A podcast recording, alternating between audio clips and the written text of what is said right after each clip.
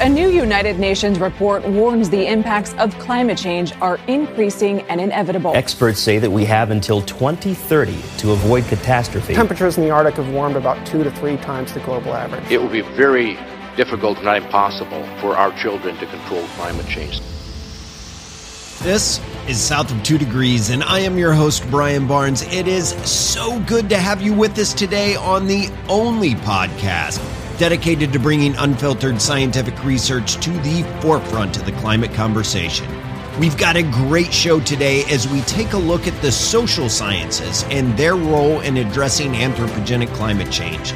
So, my friends, once more, into the fray. Welcome back. And I know we've been on a bit of a break as between speaking gigs and taking care of little Cecilia, I barely had a chance to sit down in the studio. But fear not, we're back into the regular swing of things now.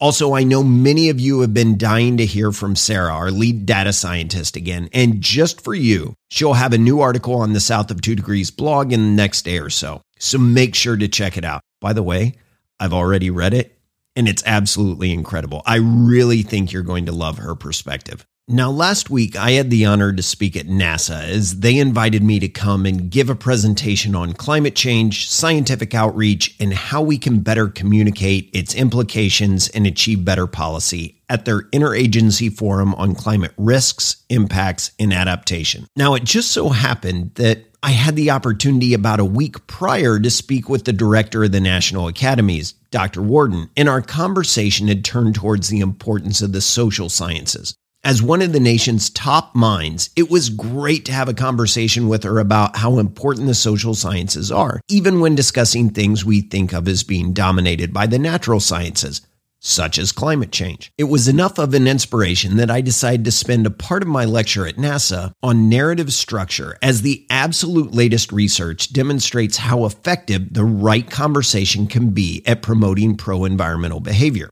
Now, over the last weekend, I looked back at the conversation at NASA and I realized that this was a piece we had yet to talk about in depth here on this show. So for today, I thought I would adapt a small part of that lecture for this format and share it with you. So let's begin by going back to 2011, as it's then I was listening to my member of Congress at the time talk about the debt ceiling. And it was painfully obvious he had zero understanding of the financial mechanisms of the federal government. So I did what any normal person would do.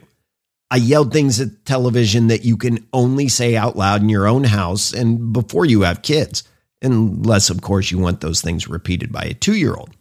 However, I then looked at my wife and I said, you know what? We need good people to run. In fact, I should run.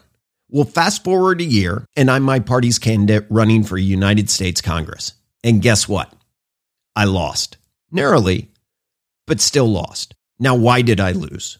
While I'm sure there is a virtual cornucopia of reasons, there is one big one that was a critical flaw on my part and my part alone. You see, I made a miscalculation, and you can laugh at me if you like, but I had this noble thought that the election was about ideas and knowledge. I knew I had a better understanding about policy than he did, as well as a wide array of other topics. I mean, I even got him to admit live on air in our third debate that he wasn't, quote, smart enough to understand climate science. At the time, I thought, man, I've got this locked. But what I got wrong what I failed to understand at the time is it's not about the most innovative ideas or even just being smarter. Rather, it's about the message. Well, that and money, but that's a rabbit hole we aren't going down today. The important thing here, and the one that I missed, is finding that specific message that connects and sparks that desire for action. Now, the reason I told you about my own miscalculation is because we face a very similar, if not identical, problem when we speak out on addressing anthropogenic climate change. And within a segment of our society, we're making the same mistake. The scientific community is much more knowledgeable on the subject, knows the ins and outs, has studied it intensely for decades, and they have some pretty innovative ideas. So, why then are we not winning the fight? Well, I would argue that in part, it's because of the message. You see, if we need the scientific information to make accurate decisions, yet when we have it, it fails to drive us to action, what do we do? How can we effectively communicate And what's the secret to doing so? The answer to that is an interesting one, and it's fueled by the natural sciences, but driven by the social sciences. And instead of giving you the long explanation first, I'll lead with the short answer. The secret to effective communication is simply by telling stories. That's it. That's all there is to it. Now, a growing body of research has shown that narratives are much more effective to most audiences. So let's quickly break down the basic narratives and focus in on why stories are so effective and how we can use them to both connect people with the science, but also to encourage pro environmental behavior. In her 2019 master's thesis, The Narrative of Climate Change Inspiring Positive Behavioral Change Through Elements of the Environmental Narrative, Annie Constantinescu breaks climate narratives into three categories science based, fear based, and story based. While her research is extensive and well worth the read, I'll just hit the highlights for you. And as always, you can check out the direct links to any of the cited research papers mentioned on the show over on the website southof2degrees.org underneath the citation page. Now, you're likely well acquainted with the science based, or more technically, the information deficit model. It operates under the assumption that the lack of action is a direct result of a lack of knowledge. Ergo, all one needs to do is educate, and anyone who hears will jump into action. Sound familiar? It was essentially what the world tried to do with COVID 19, and yet you saw so many people, especially here in the US, go against basic science. Why? Well, outside of the politicalization, it really comes down to most humans are not programmed to process information this way. So, if COVID 19 provided a test case on the failures of the science based or information deficit model, what works better? Well, a much more powerful narrative structure is that of fear. This narrative isn't new in science related communication, and there are a whole host of research papers out there detailing its effectiveness. In the political realm, this type of narrative goes back centuries, if not millennia. However, with regards to climate change communication, it's newer than the information deficit approach, but to this day, it is by far the most dominant, almost everywhere you look. This strategy came about as the science behind anthropogenic climate change became more clear, and individuals and groups began looking for a different approach than that of just explaining the science to motivate people toward action. The biggest adopter of this model has by far been the news. Now, the need to sensationalize and drive viewership requires a model that instantly captivates, and nothing grabs 30 seconds of your attention like fear. The truly damaging aspect of this is too much fear based narratives, and the uncertainty can actually cause increased inaction as the situation becomes too big and debilitating to address. Now, climate anxiety is a very real issue, especially amongst the youth that we need to address. But if I'm being honest, it's too big of a topic for today, but maybe worth diving into on a future show for sure. Now, if being presented the correct information doesn't motivate well and fear has negative repercussions, what's the best way to go? It turns out story based narratives are the most effective. So let's look at why, and then I'll end with an example. In the 2019 paper, Stories versus Facts Triggering Emotion and Action Taking on Climate Change, Brandi Morris and her team put it this way quote, Narratives structured as stories facilitate experiential processing, heightened affective engagement, and emotional arousal, which serve as an impetus for action taking. End quote. In fact, when we look back to the 1987 paper, Human Communications as Narration by Fisher, he argues that humans are pre programmed to both tell stories and further persuaded to make decisions based on the coherence and fidelity of those stories. This has been expanded upon, developing into a term I dearly love, and that is narrative transportation. Now, narrative transportation is a phenomenon that allows you to be lost in a story. And if you take away one thing from the show today, I really want to make sure it's this. The latest research out of the social sciences shows that a story with a high narrative transportation component reduces counterarguing, resistance, and reactance compared with less transportive narratives. And this is big here, irrespective of whether narratives were labeled as fact or fiction. let me say that another way, just in case you didn't catch it. It doesn't matter if the story is true or not, as speaking in an effective narrative structure reduces pushback.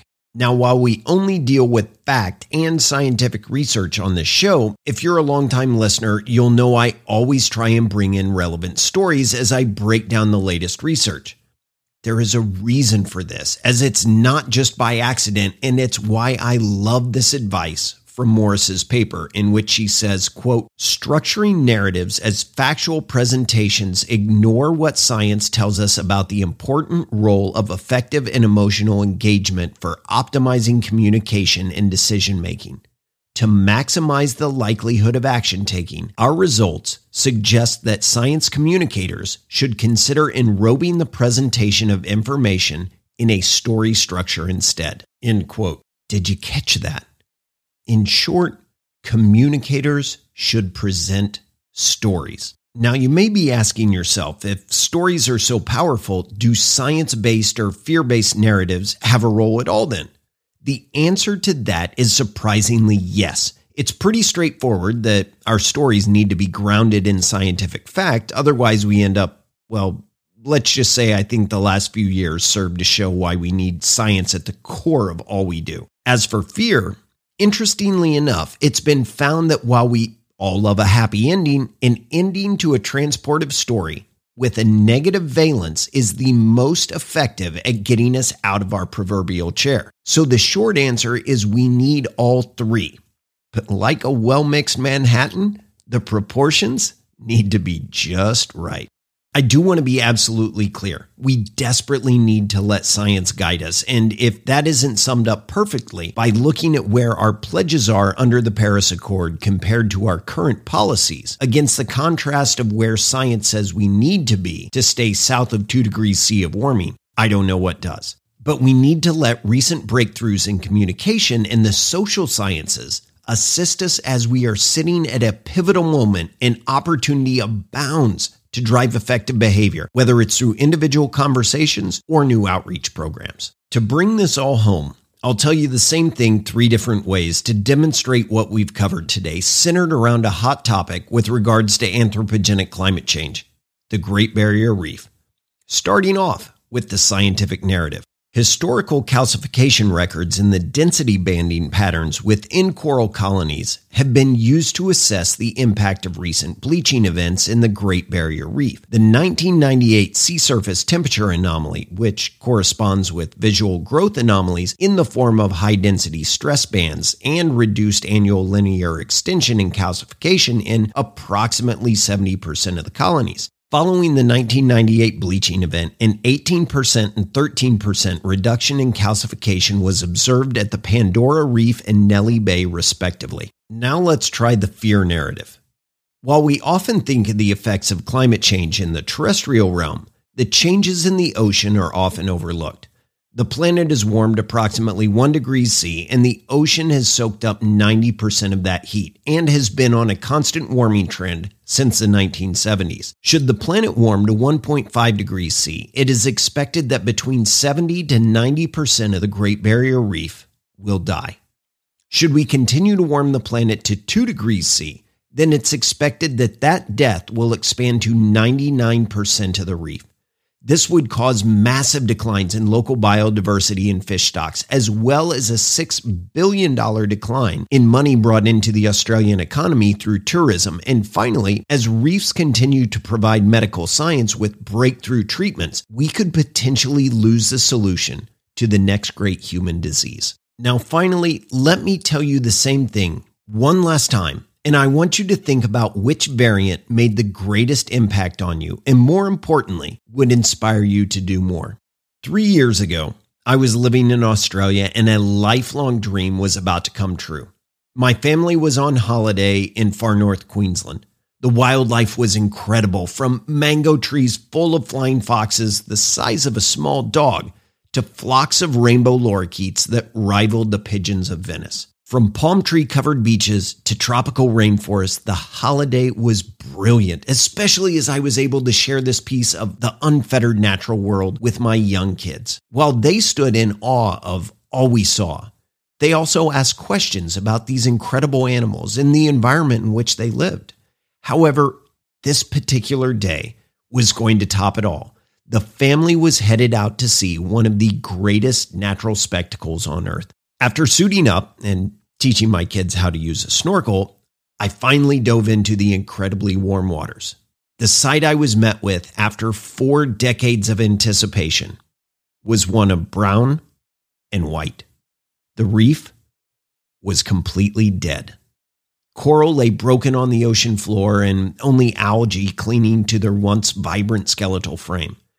Every once in a while, I was able to glimpse the most vivid hue of blue, but it was just enough to allude to how colorful it had been and stood in stark contrast to the devastation that lay there today. Imagine being shown a dime sized piece of Claude Monet's San Gregorio Maggiore at dusk with the rest of the canvas painted a greenish brown and being told that the painting used to look like that dime sized spot.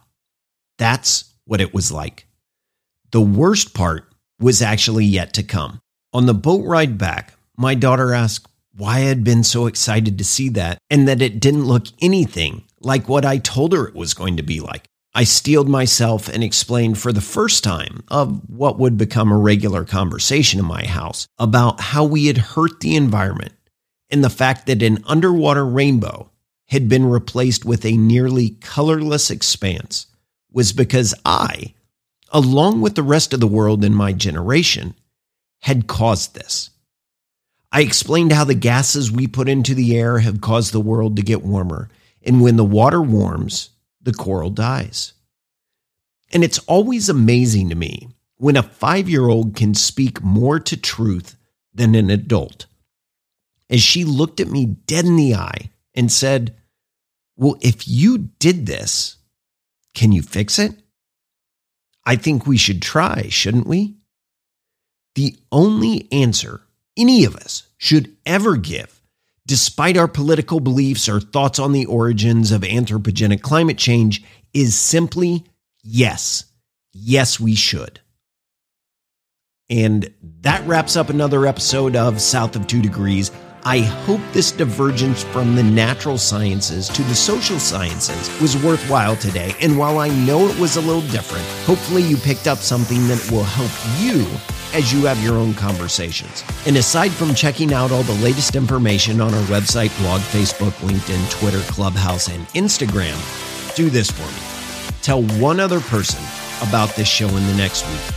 Have at least one conversation about climate change with someone else and above all, keep it south of two degrees.